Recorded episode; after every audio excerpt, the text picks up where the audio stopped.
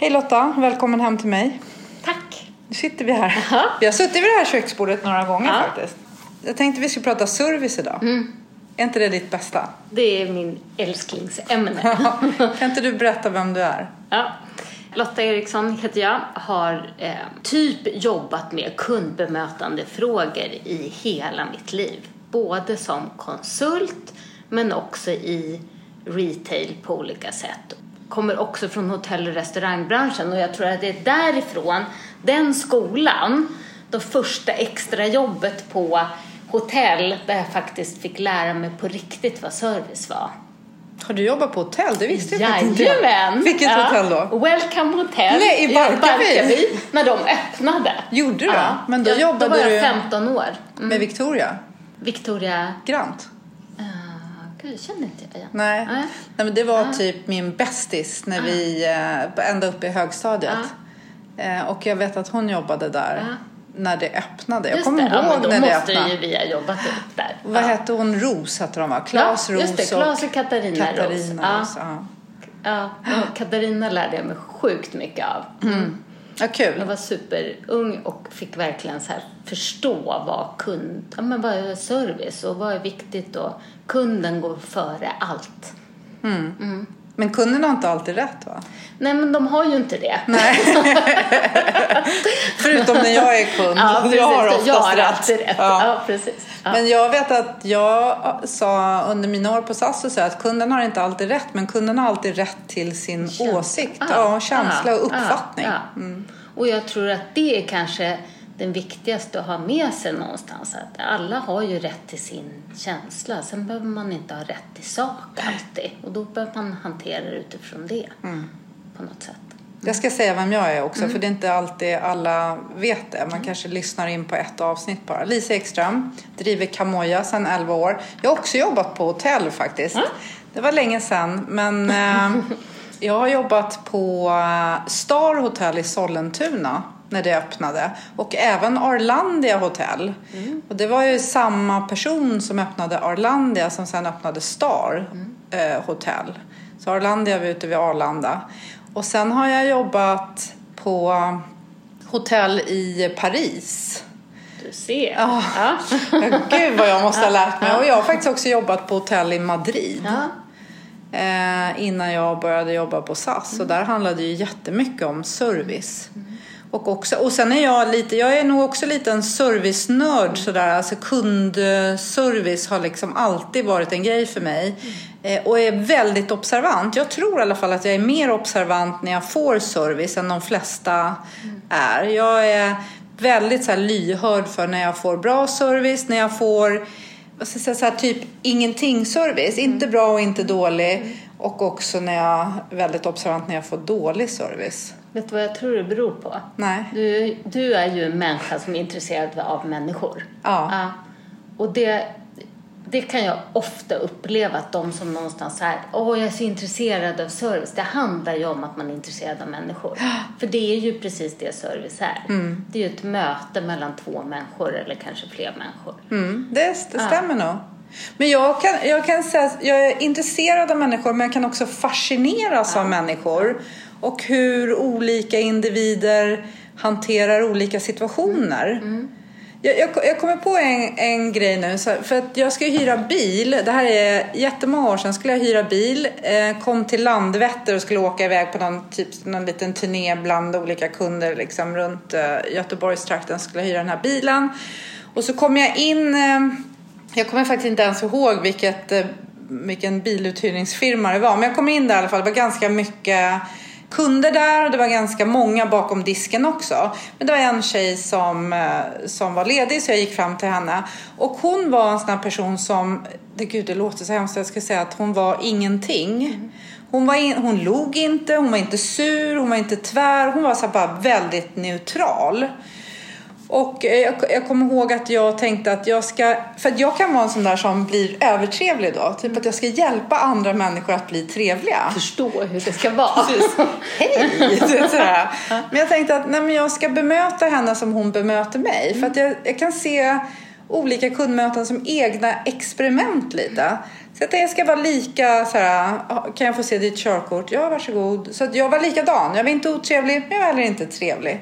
Och så, så sa hon att ja, du har beställt en bil i den här storleksklassen och det finns inte, men du har fått den här bilen och så här går du. Ja, Okej, tack, sa jag och så gick jag. Så kommer jag ihåg att när jag kom ut i eh, parkeringsgaraget. Det tycker jag är så roligt. Jag hyr ju bil en hel del. Och, och så står det ju oftast vad det är för modell på bilen. Jag är jättedålig på, jag kan färger liksom, men jag är jättedålig på vad det är för modell. Men man kan ju alltid trycka på nyckeln, då ser man vilken bil det är som blinkar och då kan man fatta ändå att okej, det där är nog min bil.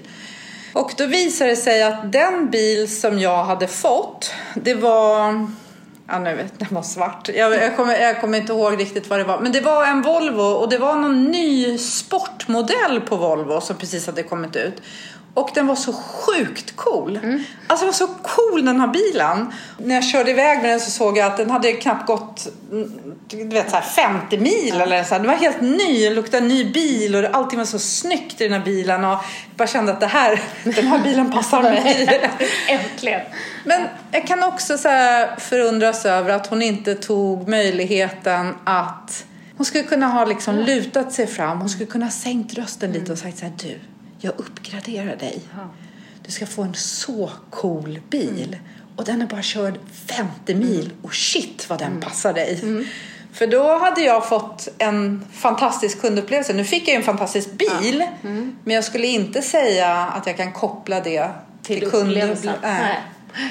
Så tänk vad mycket man kan göra av... Ja. Små saker som får dig att känna dig lite unik. Exakt. Hon skulle ju lite till... speciell. Ja, hon Ja. hade ju till och med kunnat, kanske man inte ska ljuga, men man behöver inte berätta hela sanningen. Hon skulle kunna sagt så här, jag uppgraderar Ja. dig. Ja. Fast egentligen så hade hon inte den Nej. bil som jag hade Nej. beställt, utan, men hon hade en finare. det. Du får den här, speciellt för dig. Eller hur? Men, och är, är det inte det vi vill ofta? Jo. Alltså någonstans, det handlar ju om att vi vill känna oss sedda. Ja, och, och vinna. Ja. Så här, vi, Ja. vinna något Ja. extra eller ja. Och det behöver ju inte ens vara monetärt. Alltså det behöver ju inte vara en finare bil egentligen. Jag behöver inte få något mer. Utan jag kan ha fått en kund, ett möte. Det var någon som, som la lite extra tid på mig. Och verkligen ville förstå mig. Då, då, har, jag ju, då, har jag ju vunnit. Så, Så- känns det ju som mig, för mig som kund. Och sen tänker jag också nu, kanske just det där när man hyr, hyrde bilen. Att jag kommer ihåg att det var så mycket kunder och det var så mycket personal också. Jag försöker också tänka sådär när jag, om jag går på ett fik och det är många kunder. Att vissa kan ändå göra mitt kaffe till mig som om att jag är deras enda kund den dagen. Ja. Fast egentligen så var jag den 79 kunden och de kommer hantera 54 kunder till innan de stänger. Men de kan ändå liksom få... Jag har ett praktexempel på det här. Ja. Det är, jag bor ju i Strängnäs. Mm. En ganska liten stad nära Stockholm. Men det är liksom ändå, det är inte en förort, det är en egen stad. Och där finns det en Circle K eh, ja, men bensinstation. Och, och jag tror att den drivs av två eller tre tjejer. Mm. Och det är alltid trevligt när man kommer dit. Och det är så härligt, för de, då är också så här, det är ofta ganska stor ruljans där. Eh, och de har ju liksom lyckats hugga typ hela Strängnäs eh, hantverkarkår tror jag, liksom typ bor inne i den här Circle K och handlar liksom korvar och det är snus och det är, är kaffe och allting. Men alltid så, så är det som att de hälsar på olika sätt till alla. De har koll på vem som är vem. Några har de namnet på. Eh, och jag som, ju, som hon säkert inte känner igen, jag känner mig också välkommen. Så de lyckas liksom deala både med stammisarna som säkert älskar dem där inne och de är liksom superfamiljära. Men de lyckas också hantera mig som inte är stammis. Så jag också känner mig hemma där. Och det här gör de på ett sätt som känns helt oskolat. De bara är härliga människor. Mm. På, det är något som är på riktigt liksom. Och jag tror så här att, jag tror att det där är också intressant att jag tror att man kan vara skolad men det ändå känns på riktigt. Eller Ja, det är ja, också på ja, riktigt. Vi ska ju inte vi ska inte spela. Samtidigt så kan jag tycka att om jag har ett jobb där det förväntas Mm. att jag säger hej till kunderna när de kommer in och jag måste spela vissa dagar, då, får jag, då måste jag spela. Mm. Men sen kanske inte jag kan vara på ett jobb där jag får spela eller låtsas tiden. hela tiden. Utan någon gång. Men jag t- tänker också så här, det kan ju uppmana eh, de som lyssnar, och jag ska faktiskt också göra det, inte bara kanske åka förbi och kolla den här Circle K i Nej. Strängnäs. Nej. Men låta dem veta. Ja. Undrar om Ja. de vet. Ja. Alltså, Jag är får du med liksom? Jag får skicka podden till. Ja, du får göra Ja, det. Nej, men ja, jag tänker också att det där tänker jag ofta på när jag får något positivt Mm. kundbemötande någonstans. Att jag kan säga Mm. det. Att jag inte, inte bara går därifrån och så här, ja det där var bra. Utan att jag faktiskt kan dela med mig av att jag Mm. tyckte att det var bra. För att jag vet ingen människa som inte vill ha positiv feedback. Men när man gör så i butiker eller på kafén sådär, så är det ju ofta så här, nej men det var väl ingenting. Det är ju mitt jobb. Det är mitt jobb, ja. ja. Ja, jo men absolut. Men fortfarande så gör det ju något med mig. Det gör någonting, Ja, absolut. Och sen också det här som du säger med att hänga i en grupp. Ja. Liksom, att du känner dig välkommen där inne i gruppen Ja, på något ja. sätt. För så tycker jag att det finns vissa ställen. Jag berättade för dig förut om eh, receptionen på Mm. Systembolagets huvudkontor. När jag jobbade med dem så kom jag gärna lite tidigare och satt i deras reception. Mm. Bara och lyssna på hur de pratade med varandra. Jag tror att det var reception och växel som satt där. Satt ihop ja.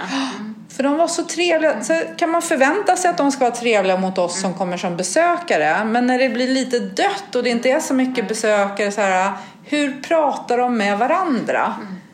Det tycker jag har så oerhört stor betydelse för vad liksom det är för stämning i en butik. Ja, och den kan man ju inte riktigt så här. Man kan ju lära sig vissa saker och man kan ju någonstans absolut så här gör man i ett kundmöte och liksom rent så här processmässigt. Men den där, det, det där paketeringen runt omkring, det där som faktiskt ger liksom den där känslan utav att man är välkommen eller värme eller det går ju inte heller att och någonstans processa fram utan det behöver man ju landa i själv vad det är.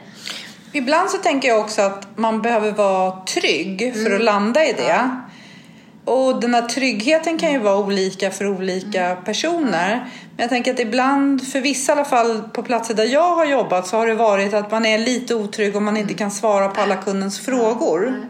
Man tror att det är det viktigaste. Ja, att man ska kunna ha sakfrågor. Du vet, man ska Ja, kunna svara på ja. allt kunden kan tänkas vilja fråga om. Men det upplever inte jag alls är viktigt. Nej. Sen ibland är det, man, man måste kanske kunna svara på något Ja. liksom. Eller man behöver liksom kunna säga så här, jag kan inte svara på det här men jag ska ta reda på, dig, för, på det åt dig. För det är kanske det som är det viktigaste. Och att man då kommer tillbaks kan ju vara trevligt. Men, nej, men definitivt. Men att vara trygg i att det behöver inte vara så att man kan. Nu när du sa det där så kom jag att tänka på för många år sedan så anlitade vi en konsult som var inne och gjorde språkbruk ser, i service liksom. Och då berättade hon att vi svenskar pratar ofta via en negation. Så vi säger ofta inte. Ja, ska inte inte. Ja, nej, man ska helst undvika inte. Det är så enkelt så att om du ska ringa till någons mobil och den personen inte svarar och det kommer till mobilsvar så säger man Hej, du har kommit till Lisa Ekström. Jag kan tyvärr inte svara nu. Men om du lämnar ditt namn och telefonnummer ska jag ringa tillbaks. Och negationen fyller ingen funktion mer än att den är negativ. Så man kan säga att du har kommit till Lisa Ekström. Om du lämnar ett meddelande så ska jag ringa upp så fort jag kan. Så man kan ta bort hela den så här. Jag kan tyvärr inte svara på det men jag ska ta reda på det och återkomma. Åh, det var en bra fråga. Jag ska ta reda på svaret och så återkommer jag. Ja. Ja. Ja.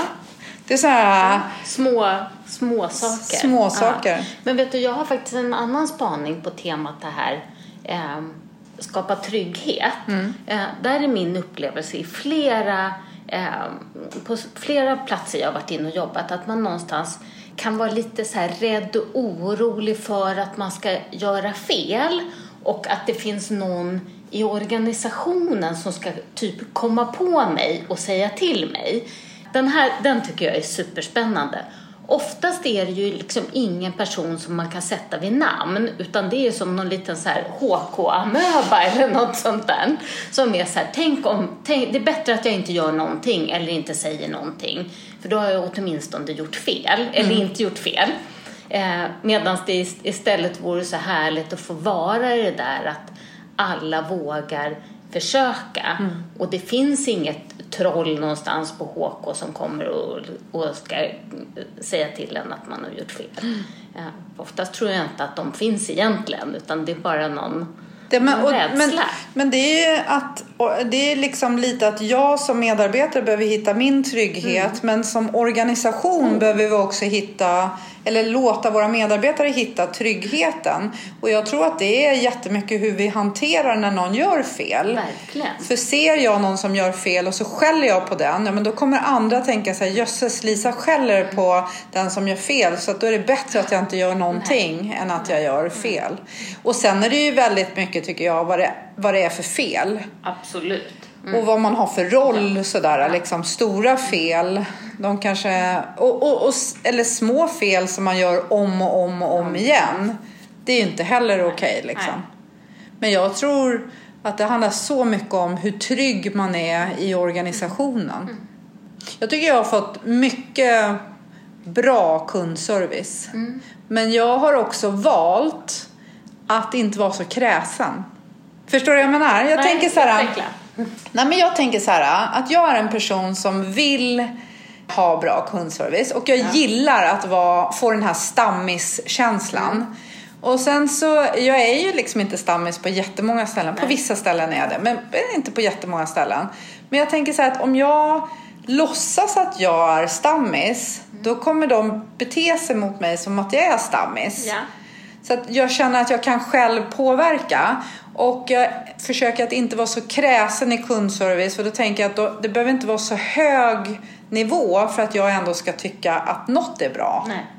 Och finns det några delar då, för den är ju spännande så här, som du inte vill tulla på? Om du känner så här, ah, men jag, det, det behöver inte vara perfekt, för det behöver det ju sällan vara. Mm. Finns det några delar som du kan känna så här, men det här är sjukt viktigt för mig för att jag ska känna mig lite sådär vippad eller... Ja men eh, för mig är nog liksom en, en positiv attityd. Mm. Mm. Jag kan ändå tycka så här, mm. det finns en blomsteraffär som ligger en bit bort här där jag liksom aktivt har valt att inte handla ja. mer. Ja. För att det, jag känner mig som ett besvär mm. när jag kommer till dem.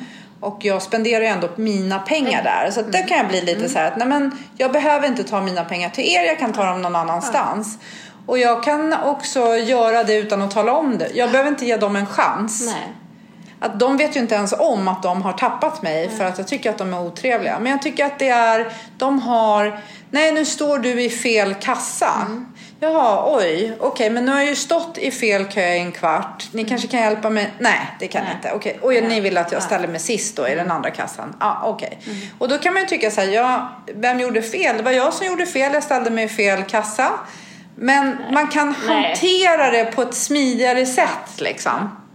Ligger det inte någonting där också så som jag tror att ganska många är lite allergiska mot? Det, är ju den här idén om att uppfostra någon mm. eh, som jag tror att, att många har svårt för. Mm. Att det är någonstans här, jag är här kanske en gång i den här butiken, jag behöver inte veta hela logistiken som ni har. Mm. Jag vill bara gå in och handla mina grejer, vad det nu är. Mm då behöver inte jag förstå vilken kassa jag ska stå i eller jag behöver liksom inte veta hur, hur det här fungerar eller att jag gjorde fel och att jag nästa gång ska, borde gjort på något annat sätt. Dessutom, även om du kanske skulle uppfostra mig så har jag glömt det till nästa ja, gång jag kommer ja, dit för att jag ja, är inte där så ofta. Men det där också tycker jag, då blir ju deras interna problem mm. kundens problem. Och vet du vad grundfelet är i det där som jag kan höra? Det är ju någonstans här för vem ska man göra det enkelt? Ska det vara enkelt för kunden eller ska det vara enkelt för dem? Om man bestämmer sig för, och alltså, vi vet ju generellt att om man gör det enkelt för en kund så blir det bra, då blir kunden nöjd. Det är liksom på temat, det behövs inte så mycket mer. Mm. Eh, och om man då vet att det är så här, okej, okay, vi ska göra det enkelt för kunden, då behöver vi ju fatta hur vi gör det enkelt för mm. dig. Och då kanske man behöver göra ett annat kösystem. Mm. Eller göra på något annat sätt. Eh, för det är säkert så. Också, nu fick jag en sån här bild från när jag skulle gå igenom en passkontroll någon gång. Mm. Och folk fattade inte väg, vilken väg man skulle gå för de höll på att bygga om. Så jag tror att varenda person som passerade den här passkontrollanten ställde frågan, är det här jag ska gå igenom för att komma till rätt ställe? Och han bara var helt trött på den här frågan. Han måste ha hört den så här 400 gånger per dag. Och då tänker jag så här, då vore det väl lite enklare att göra något åt det här. Okej, skylt, det är fel på skylten. Vi ändrar den så slipper jag de här 400 frågorna. Men tror du inte att han som får de 400 frågorna, Förmedling. han är inte trollet på HK. Han Nej. tror att det finns ett troll Nej. på HK som har... eh, Alltså att kommunikationen internt inte är... Men och vad säger den då? Då behöver man ju hitta igen. Då behöver man, där, där man möter kunden i passkontrollen eller i kassan i blomsteraffären. Då behöver den som kan, kan agera på det antingen fråga eller så behöver man ju lägga ut man, mandatet till gubben i passkontrollen och säga så här okej om det är något som dyker upp så får du agera på det. Så att någonstans blir det ju liksom att man be, om man inte ber om att försöka förstå kunden då har man inte heller känt att man har fått mandat och då kanske man blir rädd för, för det där trollet på HK. Det är inte min sak. Nej. Det är inte mitt ansvar. Jag, jag jobbade ju på Arlanda många år och eh, den vanligaste frågan vid informationsdisken på terminal 5 var, kan du gissa? Var ligger toaletten? Ja, Ja, det är, jag har jobbat på Åhléns. Ja, det har det. Var ligger Var toaletten? ligger toaletten? Och eh, då skulle man ju tänka så här att antingen så skulle man ju bygga toaletterna där informationsdisken Ja, ligger. ja. Då skulle man ju slippa fråga det. Eller att det stod en stor skylt. Ja. För jag tänker att som, som eh, kund eller gäst eller vad man kallar det när jag är där så vill jag ju helst inte behöva fråga. Nej. Och de som sitter i informationsdisken har svarat på den 400 gånger. Så hur kan man agera för att... Ja. eh, det där tog jag faktiskt med mig till... eh, också när jag jobbade på SAS och såg så här, vad är den vanligaste frågan vi får Mm. och hur kan vi göra så att kunden slipper Ställa den. ställa den och också då så att vi slipper svara på den. Så att, och, och sen är det ju alltid, det kommer ju alltid finnas, det här är de tre vanligaste frågorna. Men de kanske inte kommer, det kanske inte kommer vara lika många som frågar om man liksom betar av de mest frekventa frågorna. Och då blir det ju också väldigt kunddrivet. Den körde vi på Åhléns också i flera, på varje avdelning fick, man alla säljare och medarbetare fick skicka in men vad är de vanligaste frågorna på varje avdelning. Och på alla så kom ju toaletten först och sen så kom andra saker. Liksom. Alltid. Men sen är det ju också ibland så vill man ju ha, kanske inte just med toalett, men ibland vill man ju ha kontakt med en kund. Ja. Och då kan det ju till och med vara så att man vill att kunden ska ställa frågan.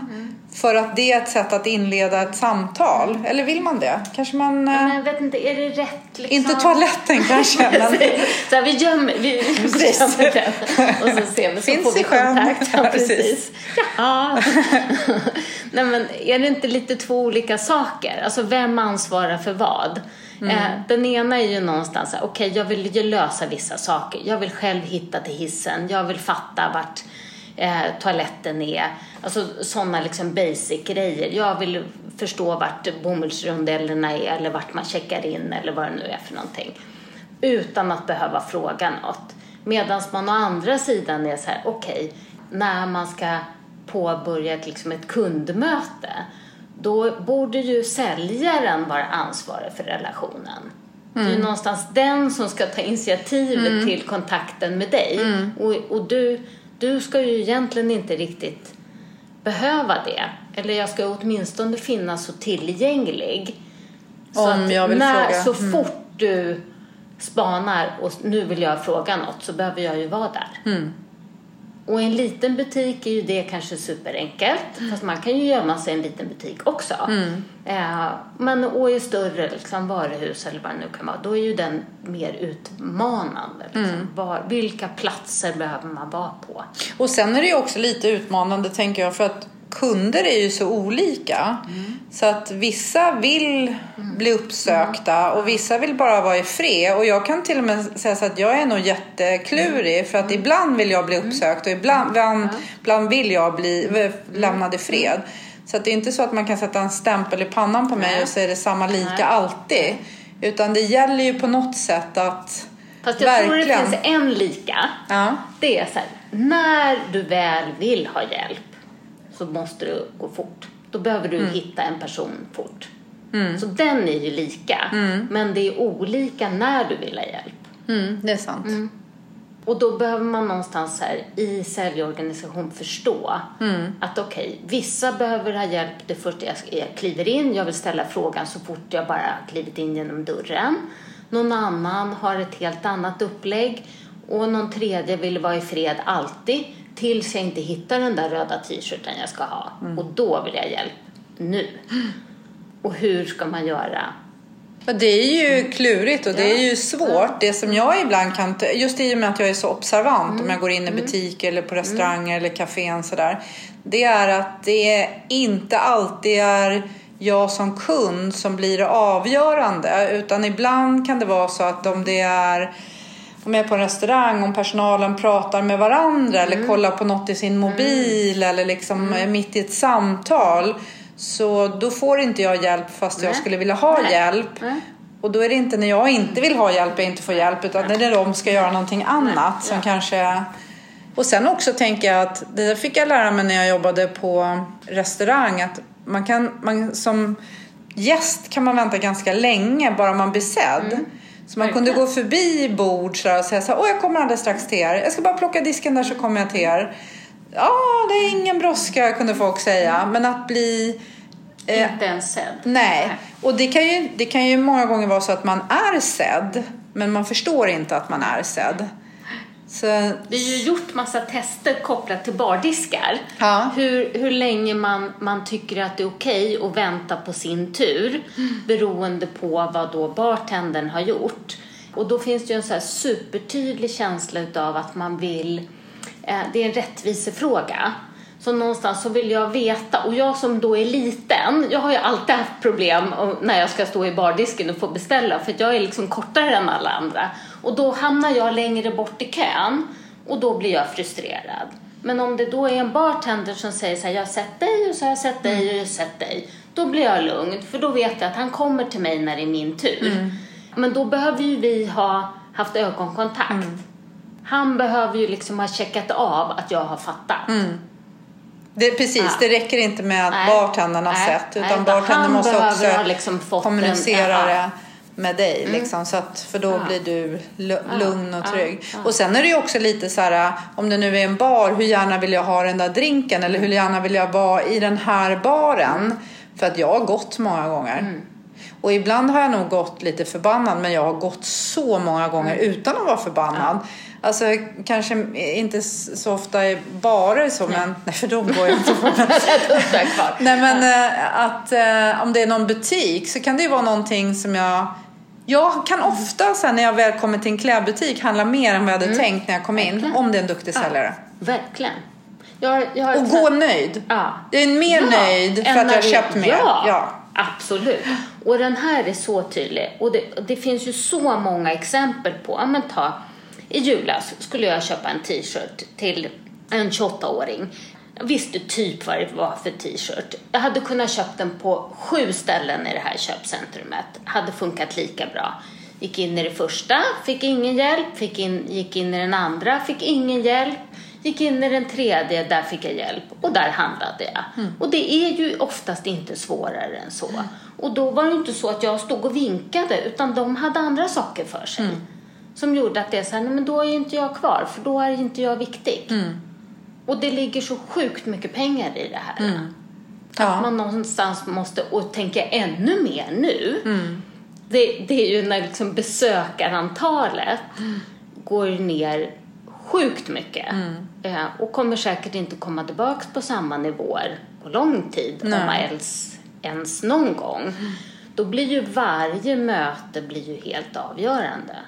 Det, det där vet jag när jag jobbade på SAS så mätte, eller vi, vi mätte När jag började jobba på SAS då fanns det, då var det SAS hotell och det var SAS limousin Mm. och det var liksom det var mycket liksom under, under en resa. Mm. Jag vet att vi gjorde en undersökning som, som eh, visade att under en resa från det att du bokade och blev hämtade Mm. med SAS limousin tills du kom hem igen så hade du mött en SAS-anställd 24 gånger. Ja. Eh, Jag ska inte ta gift på att det var just 24 men det var kanske 23 eller 22 eller 27. Det var liksom någonstans där. Och sen så infördes det incheckningsautomater, man tog bort SAS limousin och sådär. Och då sa man att eh, vissa kunder träffade fyra individer på sin resa. Varav en oftast var säkerhetskontrollen. Så det var ju inte ens en SAS-anställd. SAS, men för mig som kund så var ju det en del i min SAS-resa. Ja. Vilket ju på något sätt gjorde att den påverkade flygbolaget även om inte flygbolaget liksom ägde Ägde. medarbetaren.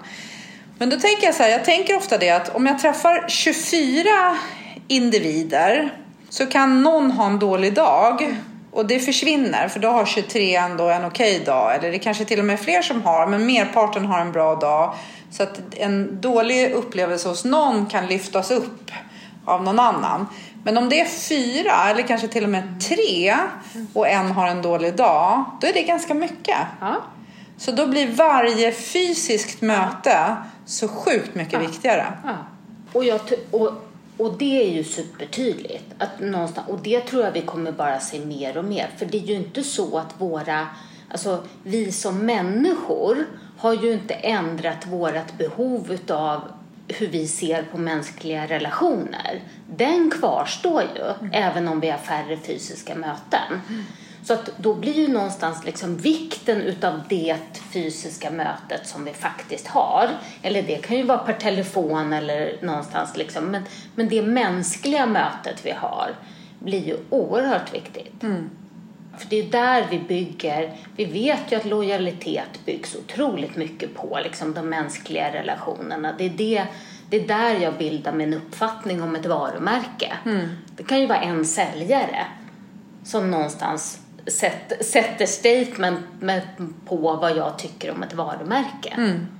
En person. En som har en möte. dålig dag. Kanske. Mm. Eller en bra Eller dag. en skitbra dag. Ja. Ja. och då kommer man älska det varumärket. Mm. Du, du frågade förut om det är någonting som, jag, som är avgörande för mig. Och det är faktiskt en annan sak som är väldigt avgörande för mig. Och det är eh, fyrkantighet. Ja. är väldigt avgörande för mig. Så att eh, om det är om, det, om man håller sig till regler som är ologiska då kan jag känna så här, nej men på riktigt, så kan det ändå inte vara. Alltså, så kan det inte vara. Och ibland så kan man ju möta folk som håller, nej jag håller med dig. Jag håller med dig Lisa, kund här, att det här är jättekonstigt. Men det är troll på HK som har sagt att vi måste göra så här. Eh, Jag, ingen fattar varför. Det kan påverka jättemycket. Det kan också påverka mig just när medarbetare säger så. Att de inte står upp för sitt varumärke Nej. utan att de tar mitt parti lite. Jag är ju in och jobbar en del med, med företag just med, hur, med service och sådär. Eh, och då brukar jag visa dem, kan lyssnarna också googla upp, jag vet inte om du har sett det. Det finns ett YouTube-klipp från en är det Ad, nej, inte Adam Sandler. Vad heter han skådespelaren som ser ut som Adam Sandler? Han så här, eh, Meet the fuckers. Nej. Nej, fuckers. eh, ah, gud, vad heter han? Hur som helst, om man googlar på... Äh, äh, Jag återkommer vad man googlar på. Men hur som helst, eh, det handlar om någon kille som ska gifta in sin familj och så har han liksom jättebad experience med sin eh, flickväns eller potentiella frus föräldrar. Ja. Och sen tror jag till och med att den här scenen är liksom när han, har, han ska åka därifrån lite i affekt så här och bara nu får jag nog.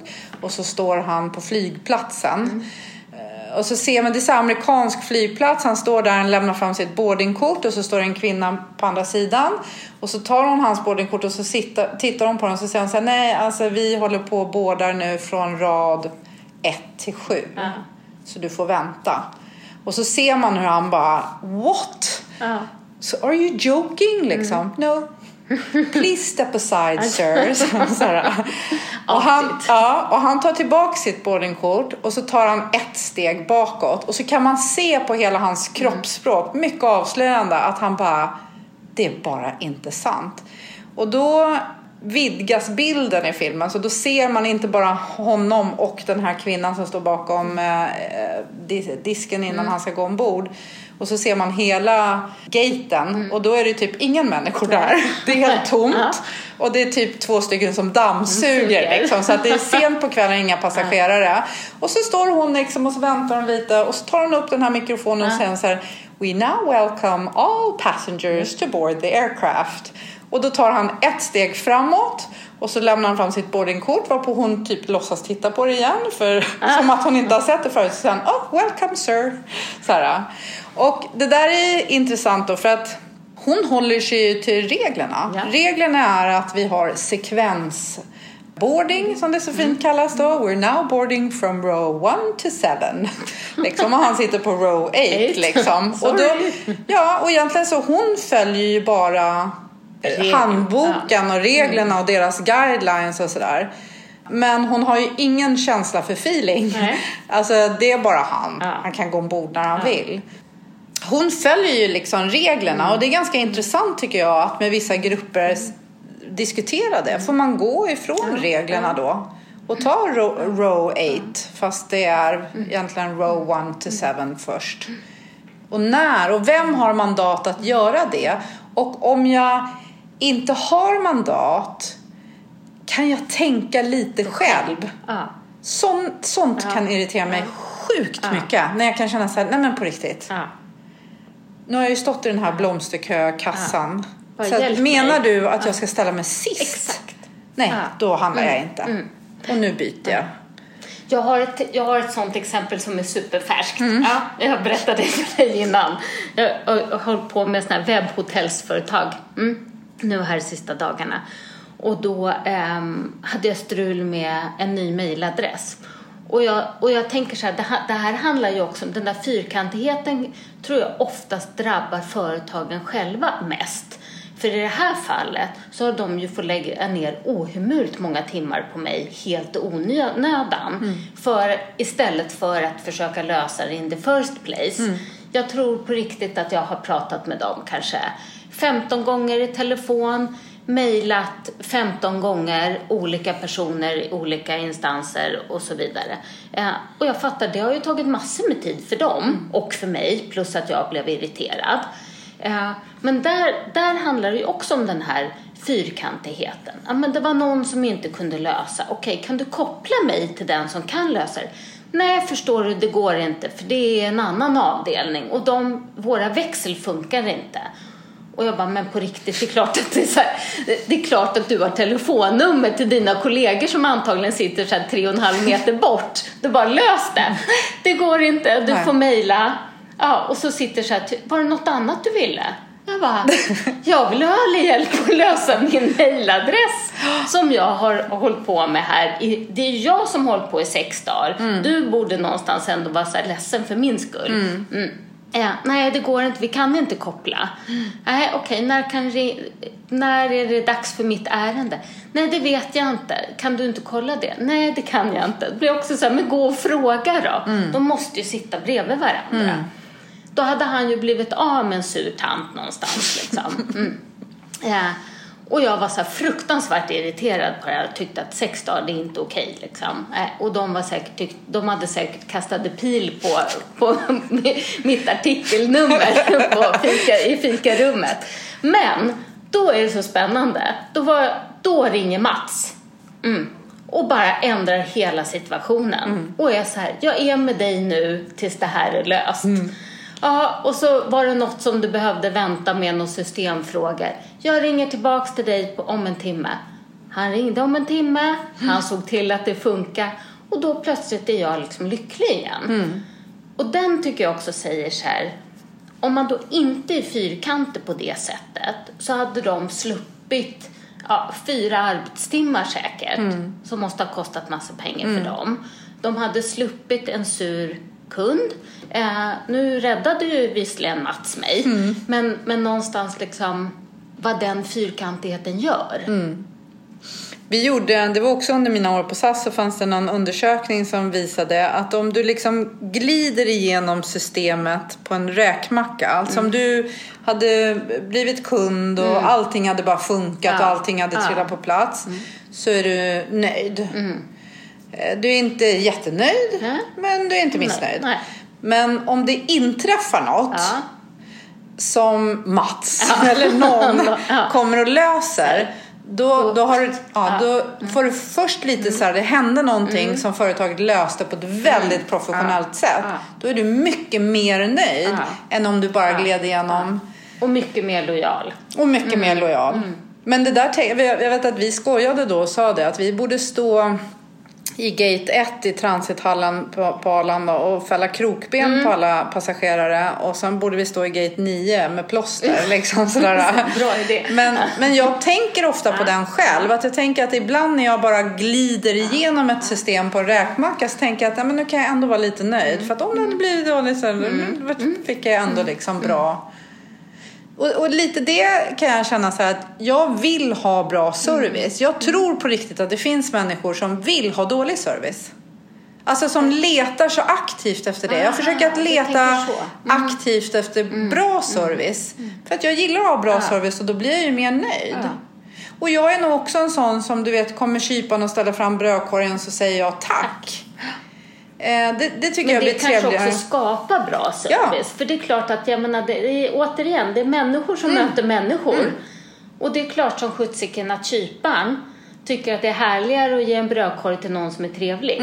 Det är ju inte konstigt. Mm. Inte det Nej. minsta. Sen Nej. kan jag ju någonstans tycka att kyparen har ett större ansvar, i vi, våran relation än vad jag har. För att jag någonstans är kund. Ja.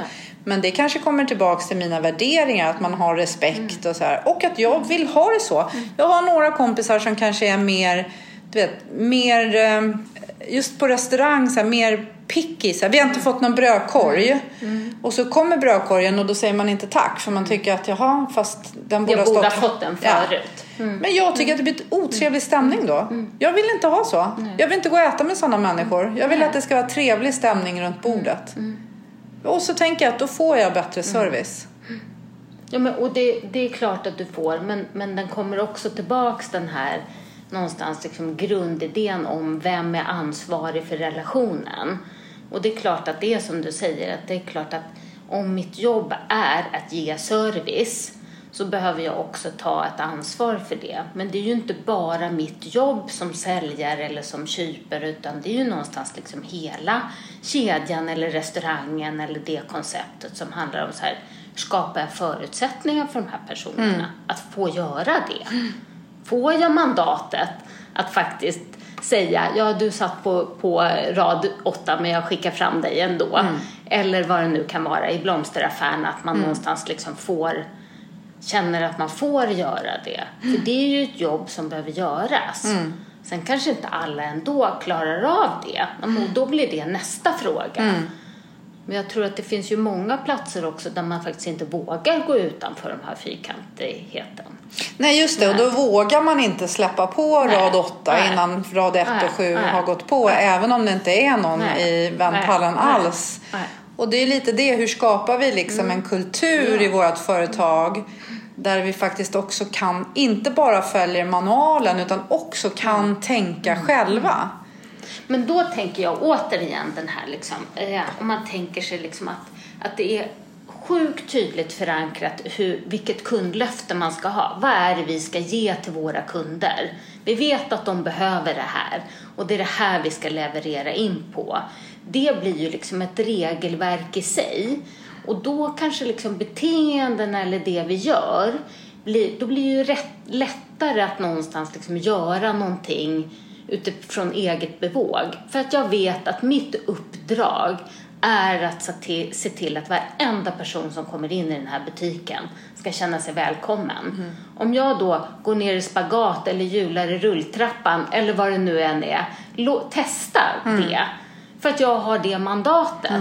det viktigaste jag ska göra det är att jag ska se till att du känner dig välkommen. Men ofta tror jag att som servicegivare så tror man att det handlar om att ge saker. Mm. Alltså att ge, du vet, du får det här gratis Ja, eller du okej. får också det här. Att, att, att det är saker, men det är ju ett leende Ja. eller ett tips Ja. eller du vet, så här, den här har jag, den är jättebra. Intresset Intresset för dig som person. Då igen, det är människa till en människa. Jag är intresserad av dig och förstå vad du vill ha.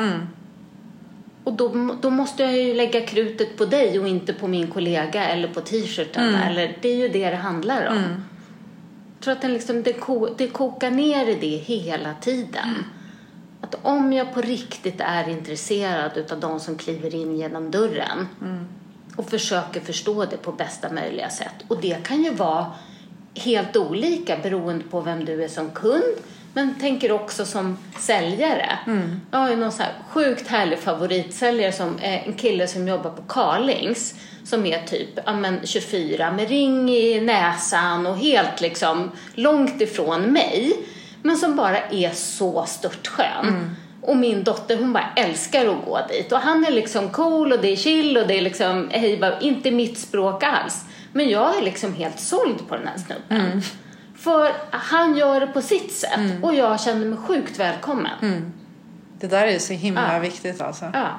Och hade han försökt att stoppa, hade man försökt att stoppa in honom i en låda som skulle vara så här, hej och god dag, välkommen fru Eriksson. Då skulle ju det bli superfel. Men han kan liksom använda hela sin, ja men det han är i något härligt. Men jag tänker också att det som han är då Mm. är ju härligt för dig. Jag, jag sitter ju här och ler Mm. här fån, fånstort så det är lite härligt för mig också. Mm. Eh, men jag tänker att vissa människor, och det är inte... Det, jag, jag tänker lite så här i min bekantskapskrets Mm. men också på restaurang eller i butiker. Så här, vissa människor har ju en tendens att vilja uppfostra andra. Mm. Eh, Vissa är lite så här ajabaja. Nej, nu står du i fel kö. Det var kanske inte så bra av dig. Eller nej, men nu. Alltså att man är så någonstans. Tror du att vissa människor är så? De borde inte jobba med service. Eller tror du att alla är liksom formbara? Jag tänker han, Carlingskillen, han har det ju. Han behöver ju inte liksom. Ja, men, ja, men jag tror så här. Alltså, vi är alla olika. Det är klart att det är här, några som är, är gudagåvor i service och bara, det bara finns där. Liksom, hela dem, alla älskar dem. Och sen så finns det eh, säkert ett gäng som inte ska jobba med service överhuvudtaget. Men sen så finns det ju liksom en stor skara som någonstans jag tror att liksom det här samtalet, alltså föra de diskussionerna. Vad är viktigt för kunden? Hur ska vi prioritera? När det kommer in en kund, ska jag ta hand om kunden först fast jag håller på och viker det här? Får jag lämna min hylla här? Hur ska man göra om det är någon som ställer sig i en kö? Alltså de här, det kan ju en ledare faktiskt föra diskussioner om. Vad är det för saker som har dykt upp idag? Ja, men idag hade jag ett pucko som ställde sig i fel kö. Okej. hur Lisa. har- Nu har ja, Lisa varit här igen. Precis. Hon lär sig prata- aldrig. Ska vi prata om Lisa Precis. idag? Ja, precis. Vi ska kasta pil på henne sen i Ja, fikarummet. ja. Och då kan man ju, när man har kastat pil klart, Ja. så kan man ju ändå så här, hur skulle vi kunna dealat med Lisa på ett annat sätt? Alltså få vara det där, och det behöver ju inte vara ett färdigt svar, det kan ju vara ett samtal. Mm. Hade vi kunnat gjort på ett annat sätt? Men då måste ju någon ställa den frågan. Mm. Och det är en ledarfråga. Ja. Det måste ju finnas ett sånt forum. Mm. Eller att någon frågar den där passgubben. Mm. Okej, vad, har, vad är den vanligaste frågan? Ja, Mm. typ det här. Okej, ska vi göra något åt det? Så att jag tror att hela den liksom kulturen, att vara intresserad av vad som händer i kundmötet och föra mer, kanske inte så mycket exakta, du ska säga exakt det här eller göra exakt det där, utan snarare situations och attitydbaserat. Hur skulle man kunna gjort istället? Vad var det som gick bra? Idag gick Lisa ner i spakat för att hon blev så lycklig. Okej, vad gjorde du då? Jo, men då testade vi det här. Jag tror de samtalen Det tror jag också är jätteviktigt. Och ibland så tror jag också att för vissa så tror jag att det handlar om att ehm, jag har ju varit en del på Disney och där är det liksom så här, nu kommer jag inte ihåg många, 20 steg ifrån ska du ha ögonkontakt. Ja. Eller det är inte steg tror jag utan det är meter. Om, så här, du ska det. se kunden, du ska nicka, du ska säga någonting. Gör De har- exakt ja. det här. Mm. Och jag, ibland så tror jag att då kan man tycka så här, gud vad amerikanskt och sådär. Ja fast i, vissa behöver den där tröskeln. Så här, det är så tydligt och det är regelstyrt och nu kanske det är lite så här row 8. Men ändå att man, man kanske row 8 men också att kunna tänka lite själv. Men, men jag tror att sådana här övningar som man kan göra, de är viktiga att göra även om man kanske tycker att de känns lite fåniga eller lite töntiga. Så kan det ändå vara liksom att man behöver testa. Verkligen. För att det kan bli bra fast det kanske känns lite fånigt i början. En annan eh, sak som jag sitter och tänker på här det är, har du något företag, eller vad kanske krävs av dig för att du så medvetet ska sluta handla i en butik eller anlita ett företag? Just relaterat till kundservice. Ja, men rent, rent alltså, jag går ju ut ur butiker. Eh, för att det är så här, eh, och, det, och det tror jag också är ett litet medvetet val för mig. För att någonstans lite på temat så här, okej, om jag ska köpa en t-shirt, eh, jag har de här pengarna, så vill jag hellre sponsra ett företag som faktiskt eh, gör någonting bra för mig. Jag gör hellre det, så det är ju också ett medvetet val för mig. Men det gör ju också att jag går ur ett antal butiker. Eh, det kan vara ju till och med så att jag väljer liksom ur en kedja att jag går snarare till en butik än en annan för att jag upplever att det funkar bättre. Och jag tror att det som jag tycker personligen är jobbigast eh, eller som stör mig mest det är nog ehm, alltså känslan utav arrogans. Att jag liksom lite så här, inte finns. Eh, eller att något annat är så sjukt mycket viktigare. Eh, den har jag jättejobbigt med. Och, och jag är inte heller ute efter att folk ska stå på kö liksom i, när jag kommer in och bocka när jag kommer in. Utan det är den här, det, det är någon, en närvarokänsla. Jag vill fatta att folk är där för kundens skull. Och är man inte det eh, och är man lite nonch i det där, då, vill inte, då trivs inte jag. Men ger du dem nya chanser? Det beror beror, lite på. på, Det beror på skulle jag säga. Ja, men det... det ja. eh, ja, men det beror nog på lite så här, ja, men det är olämp- alltså, det, det skapar problem för mig att inte gå och handla här. Mm. Då, kanske, då gör man ju säkert det. Medan i andra fall är det så här, fast jag behöver, behöver inte gå in här. Nej. Och då tar det nog ganska lång tid innan Innan de får en ny chans Ja, liksom. ja. För du kanske träffade på någon som inte var så bra Ja. medan det finns en Mats Ja. någonstans Ja. i den där butiken. Ja. Det var bara, eller kanske alla är Mats Ja, utom just den, den. personen. Så det är också så här Ja. hur viktig varje, möte. varje person är. Men jag, jag skulle säga så här, för jag har vissa ställen som jag väljer bort för att det tar mig för mycket energi. Eh, sen kan jag lite, som jag sa förut, att jag, jag kan så här, se det som ett experiment. Jag kan gå in igen och se, men det kanske är mer också för att jag är observant och jag kan samla eh, intryck eller fakta, så något som jag kan ta med i mina föreläsningar. Så, va- Och också jättemycket mina värderingar, att jag vill ge folk fler chanser. Men sen finns det ju några företag som jag absolut inte skulle ge en ny chans och som jag dessutom passar på att varna andra för. Men det är väldigt få. En utav dem är ju en flyttfirma som heter OCT. Som hjälpte mig att flytta hit, där jag bor nu. Och jag ska säga så här, det var inte mycket rätt alltså.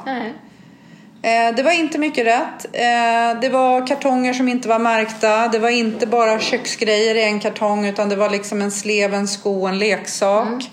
Eh, De skulle packa upp. Det gick ju inte att packa upp för att kartongerna var inte märkta. Och det var otroligt mycket saker som de hade haft sönder och de hade tejpat med en sån här brun tejp på som inte gick att ta bort på tavlor. Och så. Det, det var mycket saker som var, eh, som var förstörda. Eh, och sen kom de hit och tittade på liksom grejer och, så här, och, var väldigt förstående. Så varje gång de hade varit här och gick så kände jag så här, åh men nu kommer det lösa sig. Men då var det igen någon administratör som tog över och, sa, och så man bara nej. Nej. Så att de brukar jag passa på att varna för. För att det tycker jag, det var, det var också lite så här att jag letade så länge efter en Mats. Men det kom aldrig någon Mats. Jag kommer ihåg också en gång för många år sedan. Då fanns det en möbelaffär som hette Asko. Just det. Kommer du ihåg dem? Ja. Mm. Och eh, då köpte vi eh, vi köpte säng, vi köpte jättemycket möbler. Du vet, matbord så här, i en speciell färg. Och sen när vi fick den här leveransen så var det, det var inte, det var väldigt mycket fel på möblerna. Och dessutom så tyckte vi så här, men möblerna är ju gröna. Vi beställde ju gråa möbler. Eh, och de bara, nej ni har fått rätt färg och sådär. Så till slut så tog jag med mig en låda från nattduksbordet till Asko. Och då var vår möbel var ju grön, alltså mintgrön, men deras var grå. Och då hade de ju bytt färg, Färg. fast de hade inte bytt namn på färgen. Så vi fick ju lite ersättning. Och där höll vi på ganska mycket med deras reklamationsavdelning. Och till slut så kom deras VD hem till oss. Det var inget stort eh, företag tror jag. Men han, han skulle komma hem till oss. Och jag kommer ihåg att man tyckte ändå så här, nu, här kommer en Mats Ja. nu kommer det här bli bra. Och jag minns att det första han sa det var jag hade ändå vägarna förbi. Jag tänkte så här, det var så onödig information. Det var, det var ju inte en lögn, han hade säkert vägarna förbi. Men han hade ju med så små medel kunnat få oss att känna oss extremt speciella. Att han liksom kom till oss. Så man bara, ah, säg inte det. Sumpade chansen. Lite Ja, så här. ja. Jag tänker att ibland så ger man mer information än vad som är gynnsamt. Men jag tänker vi ska runda av. Och då tänker jag att ett sådär medskick som jag gör till alla det är att eh, vara stammis. För då får du bättre service. Är Sen bra. är det kanske alltid servicegivarens ansvar att eh, vara den som liksom tar lead. Men om du träffar på någon som inte gör det så låtsas att du är stammis på ett så positivt sätt. Kom in i en butik eller bara hej! Så kan man viska lite så här, nu är jag här igen. Men om man agerar som stammis så får man oftast bättre service. Bra idé. Tack! Tack! Ja, men jag nästlar in mig. Jag pratar om Adam Sandler och det är inte alls Adam Sandler som spelar i den här filmen. Eh, utan det är Ben Stiller. De är ganska lika faktiskt tycker jag. Vill du se det här filmklippet som vi pratar om så kan du gå in på Youtube och så kan du söka på Meet the Parents Airport Scene. Eh, det är en, det, klippet är en minut och 12 sekunder och eh, den, det är absolut värt det. Absolut.